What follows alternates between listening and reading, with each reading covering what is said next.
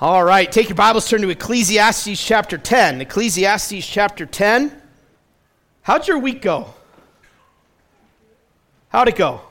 Like if you're honest, right? Let's let's do thumbs up, thumbs down in the middle, okay? How many of you say I had a thumbs up week? Really good week, lots to be thankful for. This doesn't awesome. That's great. How many of you would say I had a medium week? If I'm honest, mixed bag, some good, okay, it's good, some good, some bad. How many you like it was a rough week? I'm gonna be honest. Okay, it was a rough week. That's okay. We have those too. Um, I find myself coming back to a pretty simple idea, especially when it's been challenging in life, and that is that God doesn't expect me um, to be in this incredible place all the time. Right? Do you know what He expects of us? I want to give you two really simple words to hold on to. God expects us to walk with Him and be good and faithful good and faithful. God's not asking me this morning to be some incredible pastor. He's actually asking me to be good and faithful. And no matter how the day goes, right? I'll go to sleep tonight. I'll wake up in the morning, and guess what He wants from me tomorrow? To be good and faithful. And sometimes we kind of need to reduce it to that place to be like, okay, with God's help and His grace, right? New every morning. I can go forward today. Ecclesiastes chapter 10, and uh, this is an interesting section, Ecclesiastes 10 and 11, because it's a little bit like the book of Proverbs. And uh, that can be really nice because you can just grab onto something that you catch in the chapter, or that can be a little bit um, hard to categorize and just kind of know how to work through. And so I want to help us do that this morning. Let's pray and uh, ask God to lead us uh, as we do that. And then I'm thankful at the end of the service today we get to celebrate communion, remember Christ's death until he comes, and Pastor Lloyd is going to lead us in that. So I'm really excited for that too. Let's pray together. God, as we bow before you, I, I want to bring to you each individual sitting in this room. I don't know all the thumbs up, thumbs down, middle of the road things of this week for people, but you do. You know us down to the very hairs of our head. You know when we sit down and when we stand up, there's no place that we can run to get away from you. You know us. And yet, in Christ, we are not only fully known, we are fully loved. In all of our mess, in all of our struggle, you care. And thank you for your word that is the lamp to our feet and the light to our path that we need so badly. Lord, I pray for the person sitting out here today who is tired. They have been overwhelmed by life and the more and more and more that they're, they're being called on to accomplish, and they're just exhausted. Would you give them your strength today? Lord, I pray for the person who's fearful of what lies ahead, that they might know that you are with them. I pray for the one who's discouraged, that you might lift them up again. Lord, I pray for someone here who's living their own way. They're they're actually living in rebellion against you and doing their own thing that you might uh, just break them and wake them up and bring them back to the right path and that they might bow before you. And Lord, in, in all these things, we thank you that you are the great shepherd of the sheep, that we are the people of your hand, and we put ourselves in that great and glorious and loving hand this morning. It's in Christ's name we pray. Amen. All right, I'm going to do one thing real fast. I turned on the air because it was getting a little warm, but I don't want to freeze you out. Okay, so let me turn off the air. Give me one sec. Ron usually does this, but he's in with the kids, so. Uh, that should stop it in a sec. If it keeps going, I'll turn it back off. All right. Anybody like seafood? Man, I love seafood. I grew up in, on the East Coast in New Hampshire and so it was very accessible. It is not in Utah, right?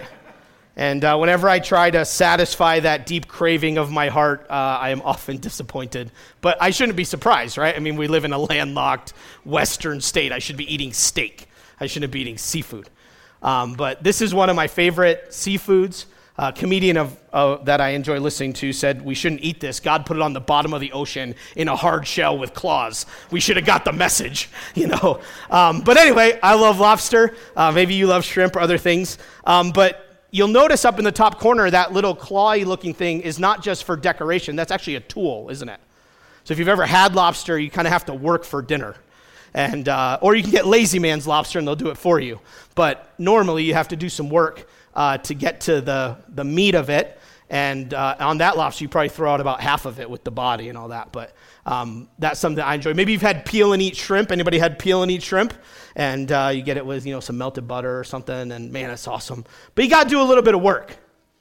When we come to Ecclesiastes chapter 10, there's, there's actually a little bit of work that we have to do to make sense of it all. Now, now there's, we could just read through it and say, well, maybe God will like make something click for me. And you've probably all done that in Proverbs. And, and we could just read through it and I could say like star reverse that pops out to you. That's not a bad thing to do. But if we're going to see it as a whole, then we've got to do a little bit of extra work or else it won't fit together. I wanted to recommend a few resources to you um, as you study the Bible. Don't get overwhelmed by this. This is just to help, okay? You're like, whoa, those are big books. They are, okay? Uh, what will help you in a spot like this to understand God's word better, right? To dig in a little bit. I want to give you three recommendations. Number one is the single most helpful thing you could have for studying your Bible, bar none. If you're going to go spend $50 or $100 or whatever it is to have a tool to help you walk with God, no question, no debate, this is the very best thing you could buy is a good study Bible. So they're, they're kind of big and, you know, dangerous. No, I don't know. They're significant. But a good study Bible is the most helpful thing because it's at its center, it's still the Bible. It's God's word. And then there's little notes, right? That answer questions or deal with passages that are hard that you can go like, I don't understand what it's saying in verse 8. And then you can look down and like, oh, there's a little explanation to help me. A lot of study Bibles have an introduction to each book of the Bible. They'll kind of give you an outline of what happens in the book, right? And they're just an, kind of like an all around great tool to have. How many of you have, you, you probably don't bring it to church as much. Uh, you probably bring a smaller Bible or your phone, but how many of you have a good study Bible at your house? Okay. How have you used the study Bible that you have at your house? Yeah, it's, it's a great tool right? So I have the MacArthur Study Bible here. There's also an ESV Study Bible by Crossway that's really good. If you want some direction or help with that, maybe you're a new Christian or you've never had a, a study Bible like that, come talk to us and we'll point you in a good direction. But that is the single best tool that you could have. Next phase, if you want, is uh, something called a whole Bible commentary. So that's what these are. These are the ones that everybody think ood and awed at. But this is actually uh, notes and comments and explanation that covers the whole Bible. So in these two books, right, the thicker one is the Old Testament because the Old Testament's thicker. You got more questions. And the little one's the New Testament. So this is something called the Bible Knowledge Commentary. And in these two books, you could have a pretty good resource um, when you run across other questions that you might have. So I highly recommend something like this. Uh, they're certainly also available digitally if you want them, um, but that's a great tool to have. And last thing, if you want, uh, you are if you're going to spend significant time in a single book of the Bible, right? Like I want to read this book of the Bible, or I want to study this topic in the Bible, right? You can get kind of like a single commentary. They're not all this thin, by the way um, but on a single book. So these are two that Danny loaned to me while he was gone to help study. Uh, this one's Ecclesiastes called Total Life uh, by a great guy named Walter Kaiser. And this one is The Message of Ecclesiastes by a guy named J.A. Motyer. And they're just two, two really good tools. Let me make a recommendation for, you know, non-preaching people. How's that? Get a good one and a little one something that you can actually kind of digest and use and help. Um, and these two have actually been a huge help to me this week, and they're, they're not too overwhelming. Okay? So there's some tools. Part of my job as a pastor is to equip the saints for the work of the ministry. You know what that means? It's my job not just to do everything for our church family, it's my job to give you the tools to follow God and serve Him with your life right? Church is not about like I get my fill of stuff and then I just go home. It's actually meant to train you and give you tools so that Monday through Saturday looks different. And so that you can go and be a blessing in your workplace and in your home and every place God has you. That's what's supposed to be happening. So there's some great tools there that will be a help to you. Let's read from Ecclesiastes. We're actually going to start at the tail end of chapter 9. Look at verse 17. The words of the wise, the Bible says, heard in quiet, are better than the shouting of a ruler among fools. Wisdom is better than weapons of war, but one sinner destroys much good. And then these first three verses of chapter 10 are kind of the intro for what's coming next. The Bible says this Dead flies make the perfumer's ointment give off a stench. So a little folly outweighs wisdom and honor. You know what that means? That it only takes a little bad decision to destroy a lot of good. Have you noticed that? I mean, a company works and builds for all these years, and then it has uh, one employee that embezzles funds and it goes bankrupt. A little evil has the power to tear down a lot of good. Then, verse 2 a wise man's heart inclines him to the right, but a fool's heart to the left. This doesn't mean, you know, conservative versus liberal. It's just saying it takes you in different directions, and one is better than the other. Verse 3 Even when the fool walks on the road, he lacks sense. And he says to everyone that he is a fool. Everywhere a foolish person goes, they're lost and they do things that just scream, I'm not very wise here. I've noticed this in Utah a little bit that there seems to be this thing for walking around neighborhoods late at night with dark clothes on. what? That's a good way to get hit, right? Right? Even a fool, when he just wanders around, you're like, he's not making sense here. Here's the big idea of this chapter. Even in a world like this, God calls us to embrace wise activity. It would be easy for us to put our heads in the sand as Christians and go, What a mess! I'm going to put my head in the sand. Don't do that. Pursue whatever God has called you to be and do your relationship in your family, your work, your community, your hobbies. Enjoy them. We talked about that last week. Be wisely active, but also realize there's an element of divine mystery to it all. Because we live in a world that we can't figure out. It's interesting when Job was going through that really hard season in his life. You know what the question that kept coming to his mind was? Why? What is going on? Anybody else been in a place where you're like, what is going on? I have. And the reality is, from God's word, that God almost never answers the why. Do you know what his answer to our great soul searching of figuring it out is? It's the who. Remember at the end of Job? God goes, Did, did you make this world? Have you created the animals and, and does this all work because you got it figured out? Do, do you call rain from heaven? No. The, the who is there is a, a divine mystery. There is a God way bigger than us in all of this. So, what do we learn from these this section of God's word? Let's just read through it together. It, kind of pops into some different sections. By the way, incredibly helpful for right where we live today. Look at verses 4 through 7 of chapter 10. How do we live in a wise way? How do we embrace active uh, life that honors God? Verse 4 If the anger of the ruler rises against you, fight back, fight the power. No. Do not leave your place, for calmness will lay great offenses to rest.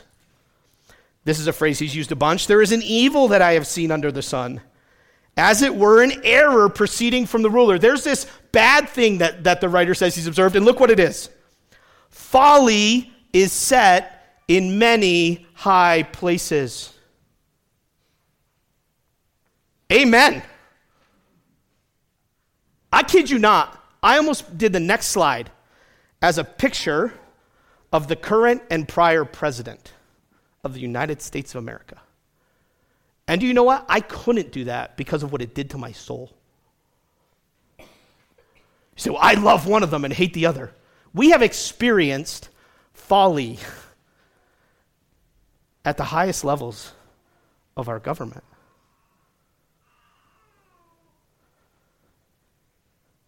And then it says, and the rich, people who have been successful, who know how to build things, who are in places where they should be prominent sit in a low place. I have seen slaves on horses and princes walking on the ground like slaves. I have watched in the ruling world things that make no sense. You ever had this happen in your workplace? That somebody got promoted and you were like, for real? Everyone on our team knows that person is not shouldn't be promoted. And now they're my boss. What? God calls us to live with patient humility. Verse 4 Do not leave your place for calmness. That's the word for patience. Will lay great offenses to rest. We should not be vigilantes trying to fight the power. As Christians, we should be patient and humble and let God work it out. We should walk with wisdom. Matthew 5, verse 5. Simple idea. By the way, you want something that will challenge your soul? Just read the Beatitudes. Matthew chapter 5. Blessed are, blessed are. Blessed are the what? Meek for they shall inherit the earth. Strength under control, patiently gentle. Number two, we should be aware of life's inherent risks. So, as we're actively following God, there are risks. Look at verse 8. He who digs a pit will fall into it, and a serpent will bite him who breaks through a wall. He who quarries stone is hurt by them, and he who splits logs is endangered by them. If the iron is blunt and one does not sharpen the edge, he must use more strength, but wisdom helps one to succeed. If the serpent bites before it is charmed, there is no advantage to the charmer. Here's the wisdom here that life is full of inherent risks. You say, right, that's why I bury my head in the sand. No! we just recognize that there's real risk and we live with it. And we follow the Lord and try to try to beware. Right? Because if you dig pits, you can fall into them.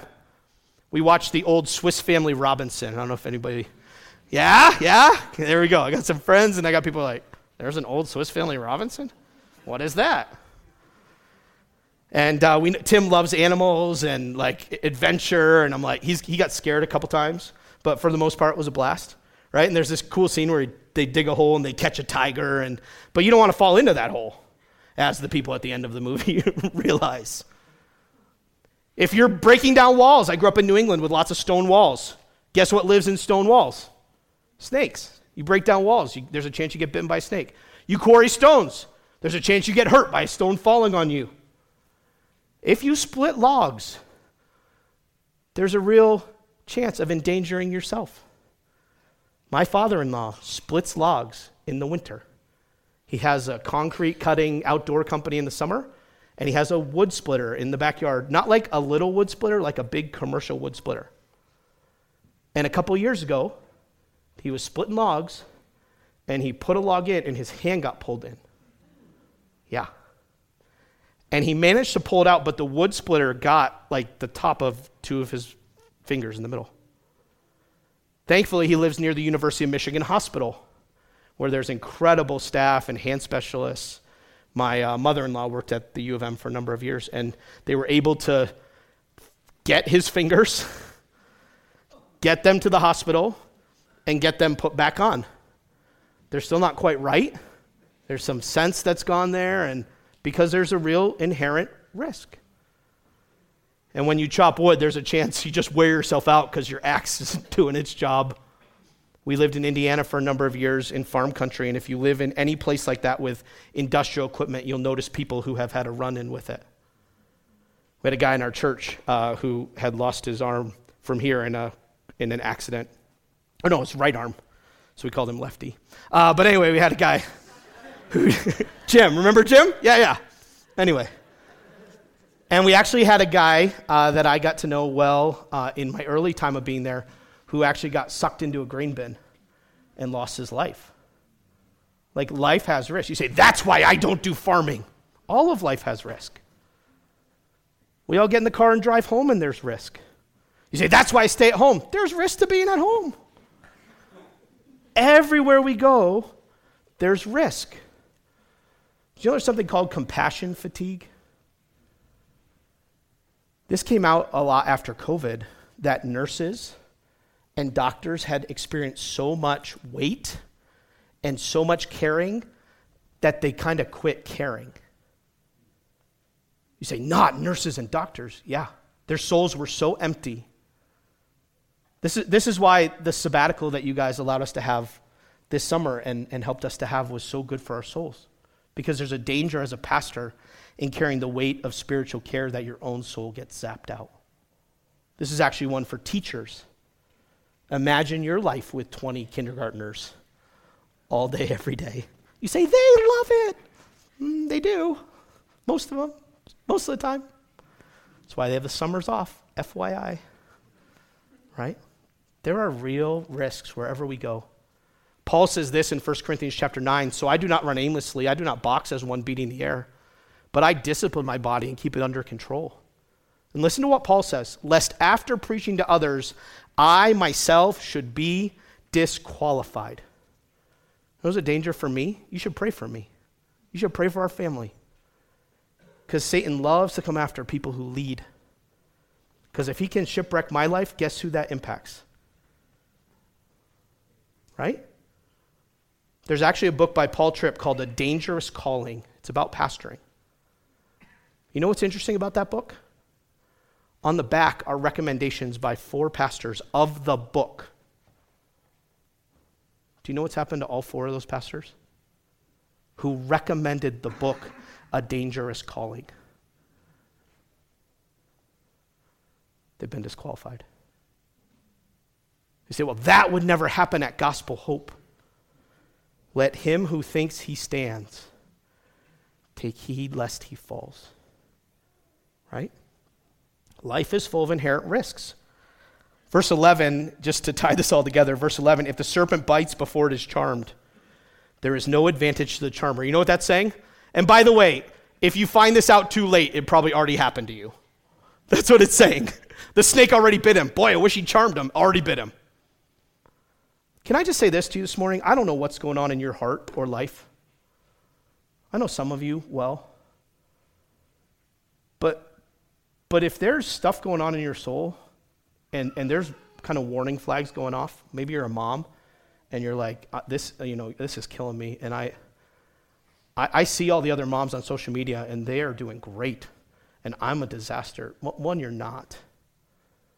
But can I just tell you, reach out, talk to somebody, because you're not alone. And the struggles you're dealing with are not special to you. Life is full of risks. And that's part of living in wisdom. Number three, choose your words carefully. Verse 12, what do wise people do? They choose their words carefully. The words of a wise man's mouth win him favor, but the lips of a fool consume him. The beginning of the words of his mouth is foolishness, and the end of his talk is evil madness. A fool multiplies words, though no man knows what is to be. And who can tell him what will be after him? The toil of a fool wearies him for he does not know the way to the city. This is a theme all throughout the book of Proverbs, isn't it? That we ought to be careful with our words, that words have power. And part of a wise life is knowing that words of encouragement, words of help, even words of correction and confrontation have great value.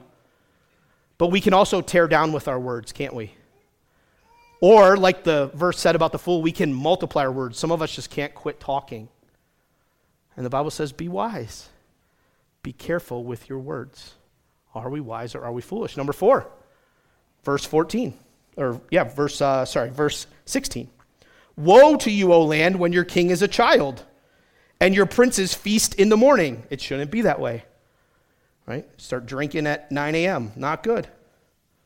Happy are you, verse 17 says, O land, when your king is the son of the nobility and your princes feast at the proper time for strength and not for drunkenness. Though sloth, through sloth, the roof sinks in, and through indolence, the house leaks, neglect. Bread is made for laughter, and wine gladdens life, and money answers everything. That's why our national debt keeps getting bigger, because money is the answer to everything in our government. Even in your thoughts, the verse says, do not curse the king, nor in your bedroom curse the rich, for a bird of the air will carry your voice, or some winged creature will tell the matter. It's interesting that this chapter starts and ends, this section, with advice on how we handle leaders and authority. It's one of the inherent problems of our American society is our independence and our self-authority. We very much struggle to live underneath authority without our way being known and heard. But we should celebrate when we have good leaders and be careful what we say about bad ones. The walls have ears. You ever heard that? So the verses are saying that when we have good leaders, man, embrace it, be happy. When we have bad leaders, be careful. Social media is not the best place for you to vent your opinion about government, especially if it's a negative one. You say, well, I feel better when I do that. I just need to get it off my chest. Be careful. Any of you ever resigned from a job? I did a few years ago. The, we were in Colorado, and the the church, I'd actually been through a really hard time at the job, and the church we were at needed a lead pastor. Our lead pastor stepped away, and so for about six months there, I was the interim lead pastor, but I had to resign my job in the community in order to care for the church full time. But actually been a very, very hard season, and so I started kind of drafting up a resignation letter that did not look like this. It actually was the grief of my soul and my frustrations and um, it was harsh. The next sentence that I tell you is going to make some of you very uncomfortable. I, I was drafting it on the company um, software, company file system. Yeah, that was dumb. But I was really frustrated. And uh, I remember I was really close. I was the accounting manager at this place, and I was really close to the HR director. And I went into her office one day, and we were shooting the breeze. We were talking, and she goes, uh, Just so you know, the general manager of the business, the organization, who was part of my frustration, found your resignation letter. I cannot tell you in human words what I felt at that moment. You know what that was? That was foolish. And I was not careful. And so this warning is a real warning. You might be in a frustrating place right now. You might want to speak your mind. You might want to let somebody have it. You might want to say something that you think is in secret. Be careful. That's what wise activity looks like. And then, chapter 11, this is where we'll end this morning, tells us that wise activity looks like living generously in the middle of God's mystery. This is cool. Look at verse 1 of chapter 11. Cast your bread upon the waters, for you will find it after many days. Give a portion to seven or even to eight, for you do not know what disaster may happen on the earth. Give generously. If the clouds are full of rain, they empty themselves on the earth, and if a tree falls to the south or to the north, in the place where the tree falls, there it will lie. He, he who observes the wind, just is always worried about the weather, will not sow. And he who regards the clouds will not reap. Here, the next two verses make sense of what we just read. As you do not know the way the Spirit comes to the bones in the womb of a woman with child, so you do not know the work of God who makes everything. In the morning, sow your seed, and at the evening, withhold not your hand. Work hard, be active, for you do not know which will prosper, this or that, or whether both alike will be good. Like, be active, be generous, give, and see what God does. Some of us are so calculated and such planners that these verses kind of go, if I just put the right plan together, God will, God will make my plan work. Wow, we misunderstand God. The verse that hit me the most out of all these verses that we read was verse 5. So if I was reading through this and, and maybe hadn't done all the study that I've done and just had a star a verse, that's the one I would have starred. And actually, a number of translations and manuscripts say this As you do not know the way of the wind, or how bones grow in the womb.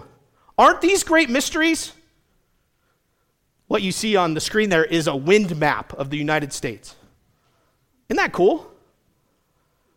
So if someone here could just come up and explain wind to us, that'd be excellent.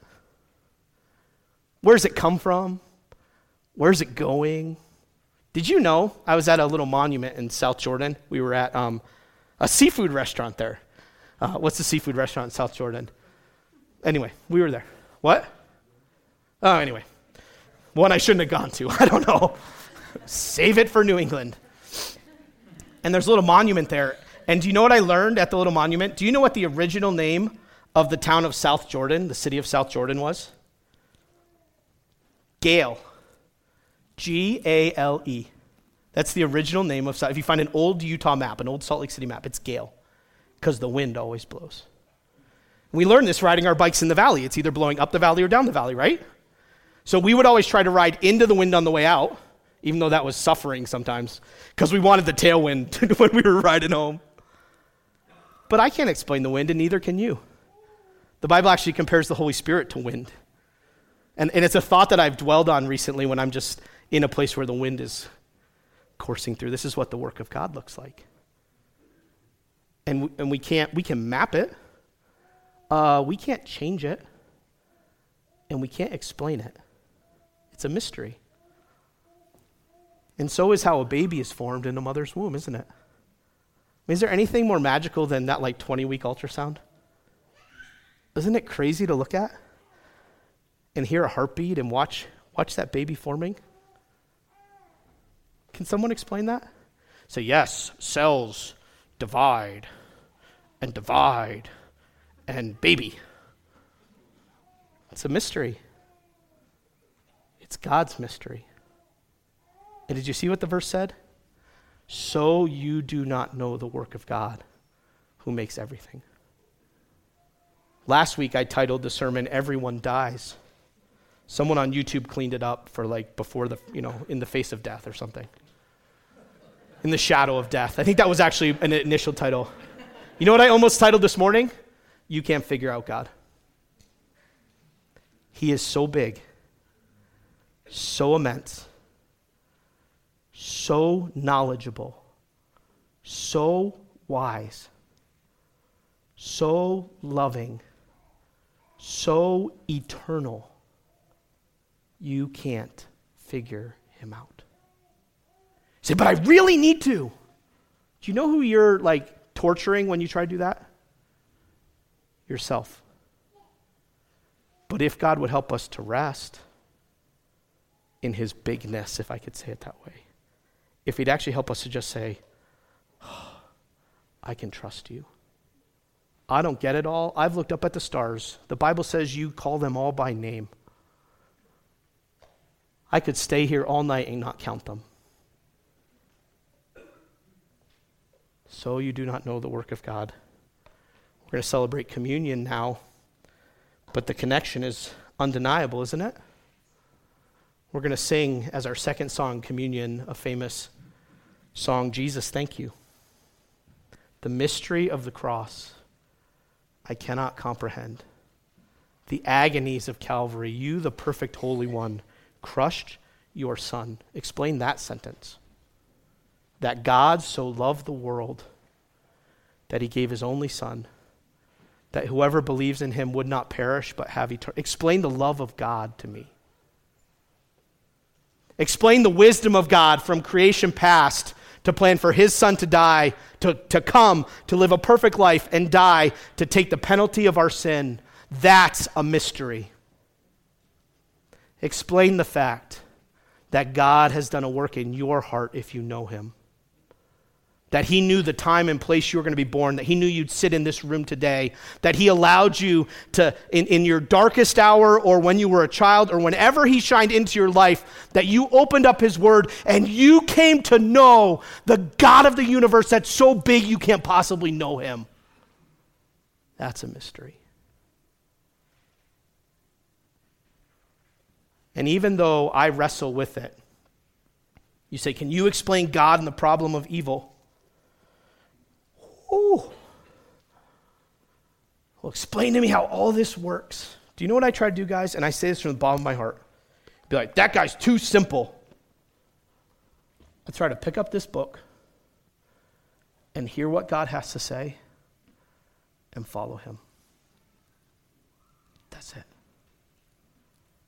And anybody who thinks they can put God in their neat and tidy box and explain it all, and they've found the theological system that makes sense of it all, is a fool. Because God is bigger. Aren't you thankful to live in that mystery and one day to see Him face to face?